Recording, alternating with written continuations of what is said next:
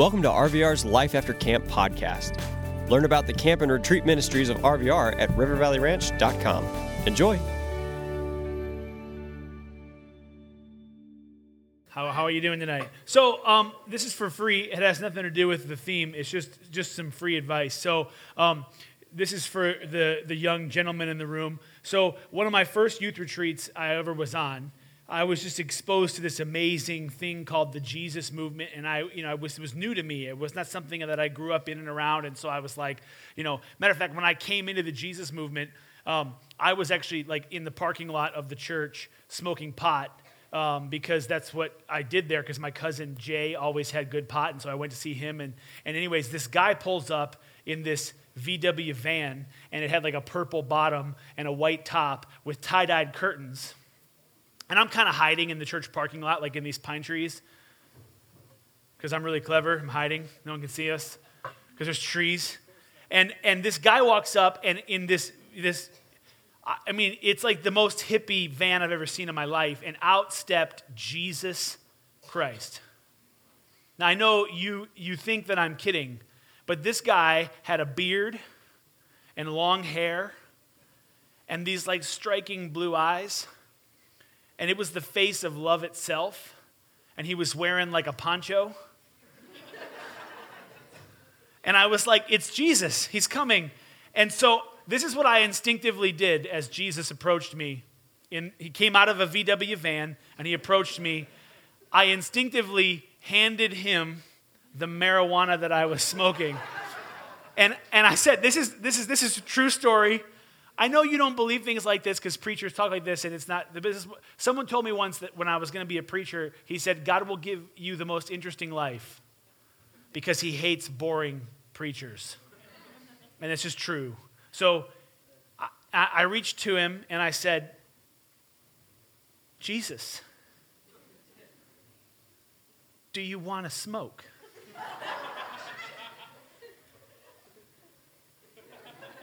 And this is what Jesus said, and I'm not even kidding. Jesus said, My name is Brock. and then I realized it wasn't Jesus.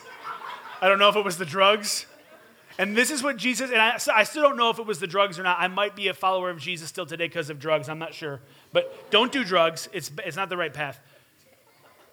He, he, he said this You don't have anything I need. But I know what you need. Come with me. And that's the, that is the stupidest, cheesiest line. It worked 100% on me. I can't tell you why it worked so well, but it just worked. And I'm like, oh, okay. And he said, Follow me. And so we, I went inside the church, and they were having a church service like this. So just imagine for a second that, like, Jesus in a drug rug walks in with another little pothead kid and is like, Pastor, you got to stop your sermon. This, this guy needs to give his life to Jesus. And the pastor was like, okay, bring him up. And so they walked to the front, Brock and I, and we sit, and he had everybody in the room stand up and come around me, and they all put their hands either on me or towards me, and they prayed for me. And I, I, it was it. I'm telling you, it was, it was it. It was like I finally found what I was looking for my whole life and it just I, I, never stopped. I mean i just was this trajectory that i've been on ever since and i don't i can't tell you uh, that it's always been like you know cake to figure this whole religion thing out but i can tell you that it's always been life and love. And and this is what i want to tell you this is the bonus. In that group of people that prayed for me on that fateful day was this really beautiful blonde girl. Now i want you to understand i was like a 13 year old had no business. I mean, I was just, I was awful. I was this arrogant kind of punk kid who was smoking pot in the church party. It was just terrible.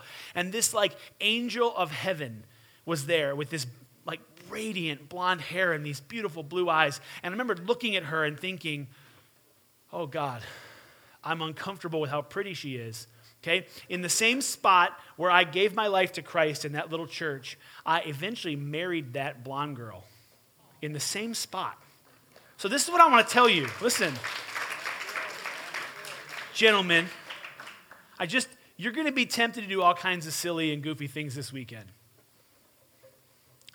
Don't. Okay? Knock all that off. because your 30 year old self wishes he could come back in time and slap the stupid out of you. Okay? Because she's watching right now. Now, you think she's out of your league, but you just haven't learned how to pray and fast correctly yet. And when you do, all of a sudden she's going to lower her standards to find you acceptable. Okay, you just don't know if she's here. I'm just telling you that. Just she's watching. Okay, she's watching. Live like she's watching this weekend because she could be here. Um, I, now I don't know that she's here. Some of you are looking around the room like right now, like trying to find her. Stop. That's the kind of stupid your 30 year old self wants to slap out of you. Okay, he doesn't want you to do that. That's not Okay, this, this question made for this, this is a statement, a question. I'm not sure there's an arrow, there's no punctuation. It's intimidating because you come into the Jesus movement, everybody's talking about your destiny and your purpose and all that stuff, and you figure out, like, oh my gosh, it sounds so crazy. Like, what if I miss it? Like, what if I'm like, my destiny is to be a teacher? And then you get in front of kids and you realize you hate children. Like, they're the worst. You know what's so bad? I have children now. I don't like their smell. When they were babies, I used to hold these things and I'd be like, they, they, babies smell like a mixture of magic and unicorn. I mean, they just are these wonderful little things. I just want to smell their heads. They just, they're so great. And then they grow up to be like fourth graders, and you're like, what the heck is that? Like, go take a shower. I, I'm arguing with my kids about daily showers. I don't understand why I have to argue with children about showering daily. It makes no sense to me at all, but that's what you have to do. What if you think you're supposed to be a teacher and you don't like children's smell? Okay, what if what if you think this is, you know, listen, when I was in seminary studying to be a pastor, I was pretty sure some of those people missed their call. Because I'd sit in these like preaching classes, and these people would you know, try out their messages on the class, and everybody, they're all just being good Christians. Let me tell you one of the most uncomfortable things in the whole world. You're in a homiletics class listening to people who can't preach, and no one gives them any feedback. Like, they, that was just terrible. I mean, can you think of something more evil than a bad preacher? I just, want, I just hang on a second now. Listen to me. Can you think of anything more inspired by hell than a boring preacher? Well, Satan. Someone said Satan. Thank you. Gold star in the front row. That would be worse. Yes, but like, and then they finish and it's this terrible thing, and everyone's like, well, how was that? They're like, well, praise the Lord, brother. That was really good. Or sister, that was really encouraging. And I want to be like, no, it wasn't. You should never preach again. That was terrible. I, I, I, was on my, I was playing Candy Crush the entire time just to stay awake. I don't, I don't, I, you had like 15 points and 14 sub points. I still can't figure out what your point was. I don't know what's going on, but you know, it's like an American Idol audition. Some people just got to be told no, like you missed your calling. Now, they don't do that because we're being nice. And this whole thing, like, what if there's destiny? And then we end up in this thing where it's like, you know, you know what? Very few people feel a calling to, to certain professions, but they're very necessary professions. We have this disconnect in our lives where we, we think about like we have this false dichotomy. We have to choose between meaning and money. And it's like, well, if I don't, if I, am going to work for an NGO and do something that matters, or I'm going to go make money, and it's like, well, hang on a second.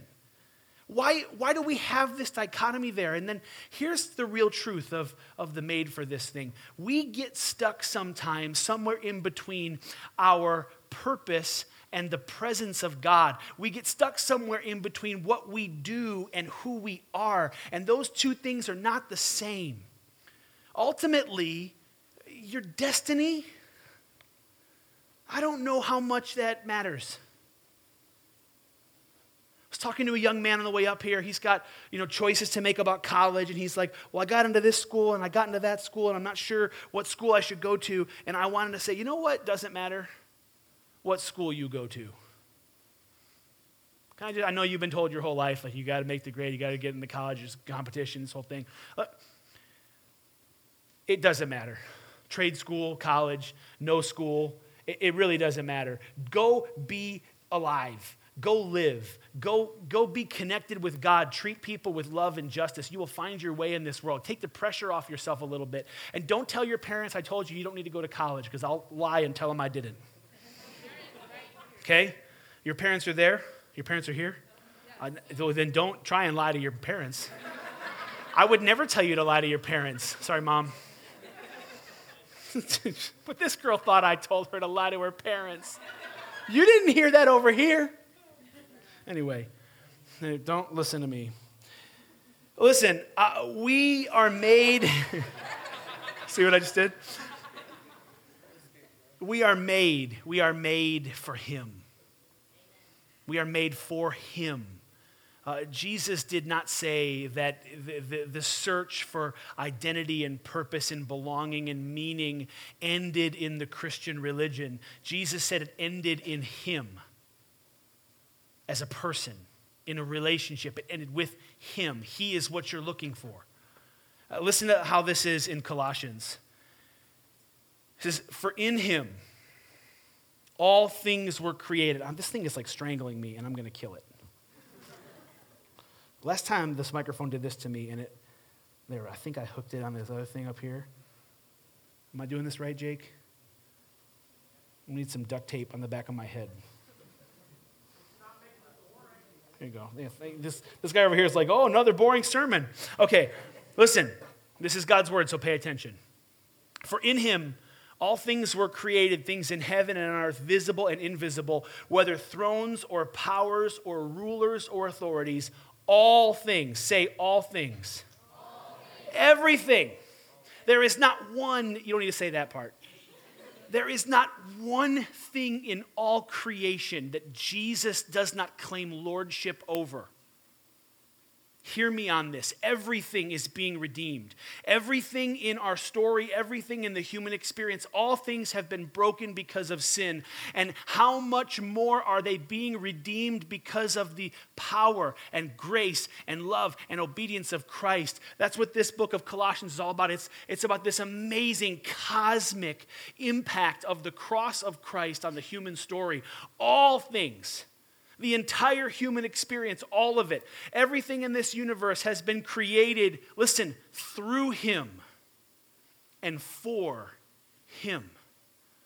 He's Lord of everything we have this beautiful suggestion in the beginning of the Bible, this beautiful confession, this idea that male and female human beings, men and women, were created in the very image of God. We were created to reflect the essence of our Creator, that, that, that we have the fingerprints of God on us, that in some way He is an artist at work as He shaped us, that, that God has left upon us Himself to be revealed to the world, that we function like, like a mirror that shines forth the glory of God into the world, that people will look at your face and your story and hear your voice and gaze into your eyes, and they will see something unique about God they can't see anywhere else.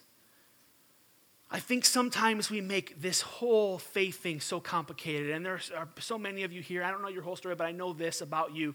You want to be close to God. You, you, you are hungry spiritually. You would love to have the, the, these, these ultimate questions of significance and identity and autonomy and belonging answered. You, you, you want to know why you're here. You're asking, what is this about? And if you're not asking those now, you will at some point ask those questions. And sometimes the answers, they become so elusive, this thing that we call faith, it gets so complicated. And there's nine churches here. You have nine different ways of expressing faith. Some churches have rules. Some people, I mean, some of you guys, they're doing all this dance spot stuff, and at your church, you dance not. Let's be real, you know? You ever been to those churches? They dance not. You know, we just we, we clap not at our church. It was I grew up in a church that had a whole lot of knots. It was like we don't play cards unless it's rook. Like you can play Uno, but you can't play with playing cards. And I was like, why? And they were like, well, no one knows. It's just a rule. It's just, it's written. It's just, we, we have no idea. We keep rules around long after the reason for those rules have long evaporated, and it burdens our religious identity with all these complications. So here's what I want to do I want to roll back the sands of time. I want to go back to this prototypical picture of what it looks like for God to initiate relationship with human beings. Now, we know, and you know, that God did this perfectly in the person of Jesus, because I told you that already. But I want to go even further back.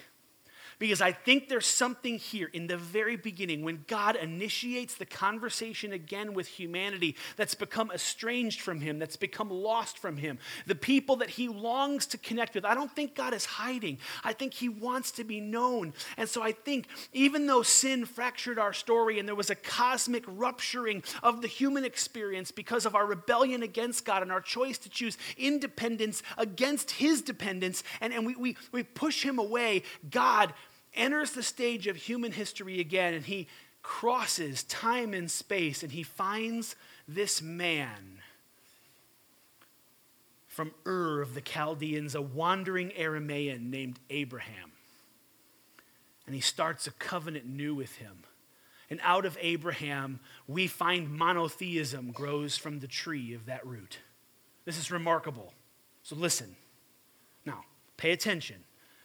What we're asking here is not your favorite song you did in kids' church or Sunday school about many sons and many sons his father Abraham, and I am one of them, and punch your neighbor, do the motions. You guys remember that game? It was a great game. I was in the parking lot during that game, but anyway. Um, okay, listen.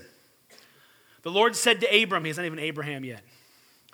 Go from your country, your people, and your father's household to the land I'll show you. And this is where we get hung up because it starts with this idea of the land, and there's some promises here. But don't miss this. There's something we can't afford to miss about God and what we were made for in this text. And so I want you to listen. What's the point? What's this really about? Go, go to this land, I'll show you that. And this is what he says I will make you into a great nation and I will bless you. Now, first little lesson. This, when you see this in your Bible, do you see how this looks different? You see how there's like this prose on top and there's this weird indentation on bottom. That is the Bible translator's way of telling you pay attention, this is poetry. This is different. This is called parallelism. You can say that because that sounds cool and you'll sound smart. Parallelism. You are so intellectual. You guys are so you guys are college educated, aren't you? Wow. Okay, parallel so this, is, this means that that second line is defining that first line, and those two things together make the meaning. This is a doublet, that you can't have one without the other. It's not just a list, that these things are related. So I will make you into a great nation, I will bless you. I will make your name great, and you will be a blessing. Now, follow me on this. This is so critically important because there's a promise and then there's a purpose. There's something that God wants to do. He's created you for something. He's created you on purpose, but He's created you also for a purpose. And we sometimes get these two things mixed up or we put them out of order. And I think that this is so critically important for us to get. This is so beautiful. We can learn something awesome about God the Father in this passage. I will bless you. You will be a blessing. I will bless those who curse you. Whoever curses you, I will curse, and all the peoples on the earth will be blessed through you. This, this should blow you away. This should blow you away. We have nothing like this in all of the study of ancient religion. There is nothing like this where a God doesn't say, Come up to me climb the ladder, come to where I am, but the God Himself initiates relationship. And the relationship looks like this I chose you before the foundation of the world. I chose you to be my prized possession, to breathe life into you, to restore you and redeem you, to cherish you, to take, to take pleasure in watching you thrive, to, to direct the course of your story toward flourishing. Because as I bless you, as I shine my light upon you, I believe that light light will overflow out of you into the world around you, and I will bless all the people on this earth. God has a plan to restore everything that is broken, to take all that is jacked up and messed up and garbage and broken and, and ugly about the human condition and to restore it, to redeem it, to, to lift it out of the mud and clean it off and, and breathe new life into it. And he wants to do that. He does it first through Christ, and he wants to then overflow that reality through you. All things were made through him and for him. He will bless you, and through blessing you, He hopes you will bless everybody else. The promise and the purpose. Let's just dive right in. This is just so cool. I believe, number one, if you're taking notes, I believe you were made on purpose. I believe you were made on purpose. I believe that God knew exactly what He was doing when He made you. I believe that in a unique way, not in a generic way, not like because He loves everybody, but like you, actually you. We have, we have so many problems believing this, really. I think somewhere along the way, your generation got so tired of everybody telling you how special you were, and you began to doubt the authenticity of that statement. And so I think that now when I say things like, I believe God made you on purpose, you hear like the coach who gave you a participation trophy, but you were actually crappy at soccer. You know what I'm talking about? You know, how many of you, when you take a test at school, you can retake the test as many times as you want to take it until you can pass it? Okay, that's what's breaking America right there, folks. That's it. That, that, that is the problem. You know, like I'm like, what? Wait, wait, hang on. I just, I, I, I literally, I had a guy, I paid this guy thousands of dollars to finish our, our, our new, brand new church plants website. Okay, it's not done. I'm like, wait, wait, what's going on, man? Little millennial artist kid, come on, like, give me the website. You told me, and he kept saying, Friday, it'll be Friday, it'll be Friday. Three weeks in a he told me Friday. That's three weeks late. And so I called his boss, and I'm like, hey, millennial buddy here didn't deliver. Three weeks late on this project. Like, what's going on paying him?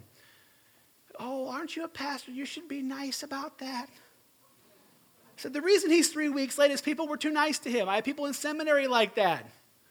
They were bad at preaching. You guys are going to think, man, he's so mean. I'm really not. But I, you know, this is what he told me. I'm not even making this up. He said, I learned some valuable lessons about time management on this project. On my dollar? It's not even, is the worst part is you're working for a church, man. That's God's money. Like people gave their money to, I gotta go steward this well. Like I can't, I gotta fire you. Like you can't do that. Take the test as many times as you need to. So now I tell you, like, really from Scripture, God made you on purpose.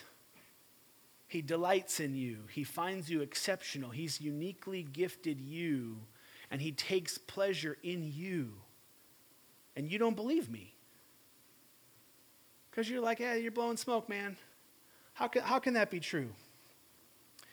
I think something's so broken in our concept of God, and we end up approaching Him as if He's unapproachable. We hold Him away, and then we wonder why He's far. We wonder why He's distant. Listen, God delights in you, He adores you. Paul talks about the way that, that you are God's masterpiece. You're his, you're his workmanship. You're, you're the project he just can't wait to work on. That, that what God does like an artist at work is he takes broken things and he makes them beautiful. He finds the trash of your life and he turns it into treasure. It's just what he does so remarkably well. And, and he wants to do this, he loves to do it. I think sometimes we think that God is like, you know, he, he like loves us, but kind of because he has to, like in a begrudging way. Listen to how the proverb says this. Now, in the book of Proverbs, wisdom is personified as um, she's, she's like this wife of noble character. She's like this beautiful woman, okay? And so wisdom often speaks up, you know, as this, like, you know, kind of counterpart to God. And, and folly, this sort of godless thing, is personified in the book of Proverbs as like this, like, you know, trashy, like not a good bride. And so you can, you can swap the gender on that. That doesn't matter. Like, but, but what does matter here is this idea. And I think what we have here in Proverbs 8 when, when wisdom speaks in this moment, I don't think this is Lady Wisdom personified. I actually think, and I think this because of the first chapter of John, I think we have this moment here where, like Colossians we just read, this is, this is like Jesus. This is Jesus talking about, he, this, is, this is the wisdom, the logos, the, the wisdom of Christ. And listen to what he says. Just get this picture. It's kind of poetic, but I think you'll like it. He said, back then, and he means then at creation. He's talking about this big creation hymn. Then at creation, I was the craftsman. Uh, that word elsewhere gets translated artisan. An artisan. He's an artist. Back then at creation, I was the artist at his side. So this is someone standing next to the Creator, looking at creation. Get this picture, this is so cool. I was filled with delight. Say sha'ashuim. Just say it. Sha'ashuim. It's a Hebrew word. It means, it means delight. Um, I think this is a good word. Another word for this would be satisfaction. This is this, you know, you ever have that thing where you just have finished a project and you're so content, you're so satisfied in this, you just sort of are like, right? When you do the next time, you can go, Sha'ashuim. Okay? It's like, man, I just did it. That's what this is.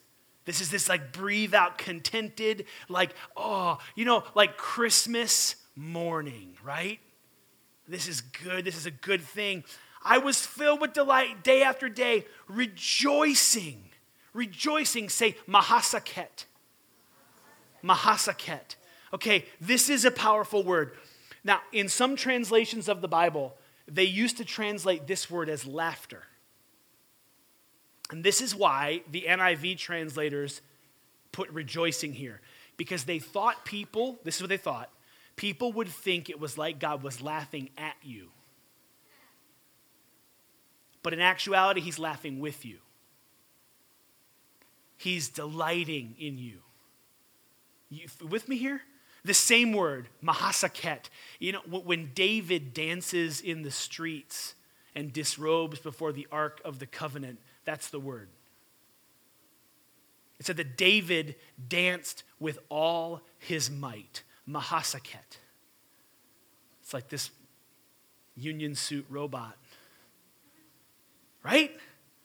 This is so good. Now, you guys, it's been a while since you were children, and you forgot what it's like to have sheer delight in something ordinary. And so, uh, Aubrey, do we have this?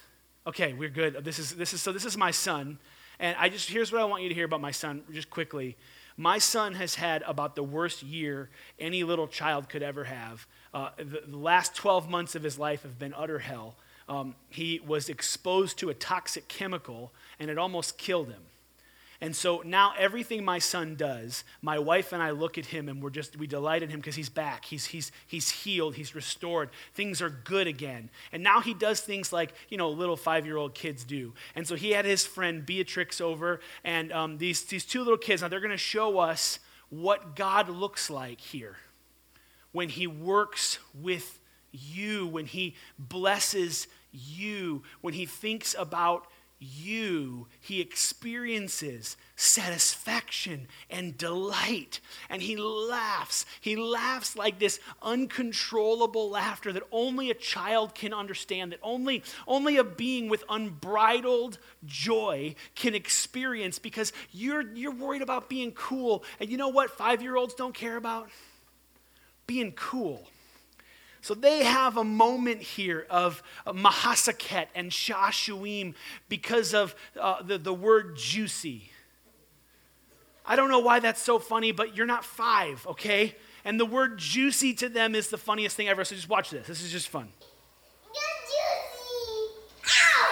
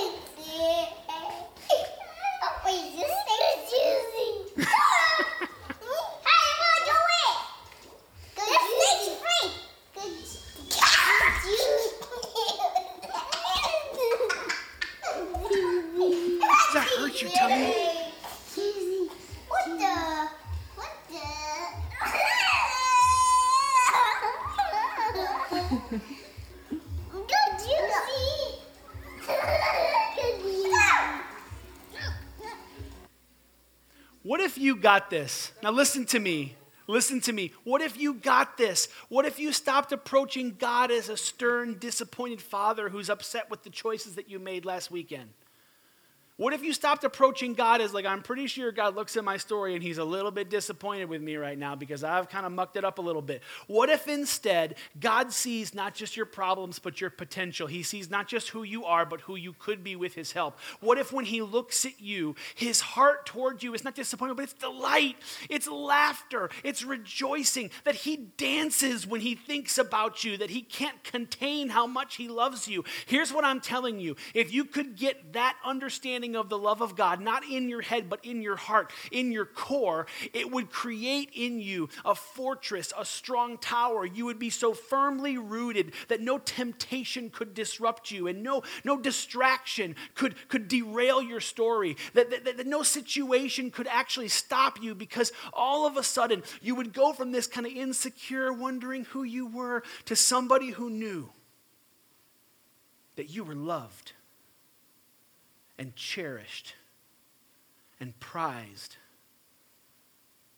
That God looks at you and he smirks to himself and he smiles and he laughs and he takes delight in you. I don't know your story. But for some of us, it's been a long time since you allowed someone to love you like that. You're not even sure what it means to love yourself like that. But your Heavenly Father, He sees all of it the mess, the mistakes, all of it. And because He sees you through the sacrifice of His Son, He takes great joy in you. I believe you were created on purpose to be blessed by God. And that blessing has nothing to do with, with financial prosperity, it has nothing to do with like uh, your situation or your job or your income. It has everything to do with a relationship with Him. You were created to know him and to be known by him, to be seen and loved and to see and to love. I don't think God is hiding. I think God is reaching for you. I don't think God is running. I don't think he's, he's hard to find. I don't think he's hard to encounter. I think he is closing the gap between you and him, and all you have to do is respond. I'm not making this up. This is the consistent message of Scripture. It's all over the place. That, that, that, Jesus crossed time, space, and became a person that God left eternity to walk into straw poverty and die the death that was owed to you because of your sin. And that death couldn't even stop him and hold him back. That, that the love he felt for you and the life he bought for you busted forth out of that grave and moved the stone aside so he could find you where you are and drive that love into your story with the redemptive force of utter transformation. You can't even begin to understand how powerful this is until you taste it. I believe you were created on purpose. And number two, I believe you were created for a purpose. Now, you got to put one before the other. This is so important. You, you can't ever do your way into a who. You got to settle the who first. The who comes first, and the do flows out of the who. You can't ever do your way into a who. You don't ever get to like climb enough or do enough or, or like or perform enough. It is not about your performance for God, it's about your presence. He wants you close, He wants you near. Because, and, all that stuff of religion, the prayer, the worship, all that stuff, that's just God's way of inviting you close. He just wants you near Him. Because when you're near him, you'll find life. When you're near him, you will thrive. When you're near him, you will flourish. And when you thrive and when you flourish, all of a sudden, the whole point of this whole religion thing, the, the reason that God wants to draw you close, the reason he delights in you is he wants to bless you so then you can go be a blessing. This is Kingdom of God 101 blessed to be a blessing that God wants to draw you near to Himself And, and, and then he wants to you to go draw others near to him. He wants to draw you, his child, near to his heart. And then he says, Go find my other kids. Paul talked about it like the ministry of reconciliation that God has entrusted. He, he, he did it through Christ, but he's given it to us. So we go as ambassadors of reconciliation out into the world to tell them, hey, like, listen, the siege is over. The distance is, is bridged, it's there. There's hope invading the story of death. There's life for us now. So we unleash life into this world. You were made by God and you were made for God. God wants you now to join Him in the project of making the world as it should be. He's up to something in our world. And he wants to use you to breathe and innovate and imagine and shape culture. He wants to make to use you to make the world into what it should be to bring heaven to earth. I think we get screwed up again because we have this kind of evacuation mindset. Like, okay, so I trust Jesus, I punch my ticket, and I'm out of here. And I don't see that in the teaching of Christ. Jesus taught his disciples to pray, Your will be done, your, your, kingdom come, your will be done on earth as it is in heaven. He wants the reign of God here. He wants, because you're blessed, you now become a blessing. Now, you cannot do this the other way, I'm telling you. You can't just go rebuild the world because you don't have the resources to do it. You have too many limits you just won't ever get it done. But when you put the who first, when you understand that, that you were made for relationship with Him, that everything you're looking for you will find in Him, that, that all the silly and dumb stuff you do is because you've not believed in the core of who you are, how prized you are, how precious you are. Uh, man, we get this so wrong. Churches have been trying for 2,000 years to make rules produce righteousness. We'll just give them a bunch more rules. Let me tell you what you can't do, kids. It's never going to work. It didn't work for the Pharisees. It won't work now. Relationship. That's different. It's a whole different thing. All of a sudden now I know he loves me. like, really, really. I know I'm loved. All that stuff all those people I thought I needed to impress, all that approval I thought I needed, all the, all, the, all the things I thought I had to do, these false formulas for significance that we employ on the daily basis, like my performance plus other people's opinions equals, uh, maybe you multiply that by my Instagram followers and you have the, you know, divided by the square root of how many friends I have on Facebook and, and how many times, um, you know, my mother told me she loved me and my dad showed her my soccer game or whatever it was, equals significance. That's not how that works. You find your significance in Him, in Him. And then we live it out as we bless others. It's an amazing thing that God promises that we can meet with Him. It's an awesome thing to think that God chooses to have relationship with us. But the minute we forget that faith in this prototypical example, this very beginning of all this whole thing with Abraham, it starts with the promise but it flows to the purpose. You were created on purpose with great intentionality by a great artist for a purpose. So you could be unleashed in this world like an artist at work to build the world that Jesus imagined could be. To build the kind of place where there are no more bullies to punch in the mouth where injustice doesn't rob children of, of the meals and the nutrition that they need, where there's no systematic poverty, where, where all of these problems find their solution in the grace, beauty, love, and, and justice of our King.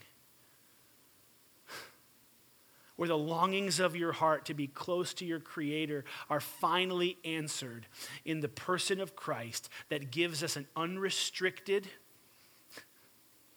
untethered, unbelievable amount of access to the presence of our Creator. He loves you, He delights in you, He laughs with joy when He thinks about the good He will weave into your story. and the good you will weave into the story of this broken world. Let's pray. Master, we love who you are. Lord Jesus, we love who you are. God, we thank you for first loving us, for delighting in us, for choosing us.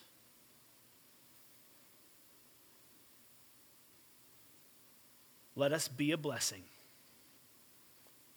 as you bless us, Lord. Amen. We hope you enjoyed listening to this Life After Camp episode. Discover all of the year round adventures at RVR and find out how you can support our ministry at rivervalleyranch.com. Thanks.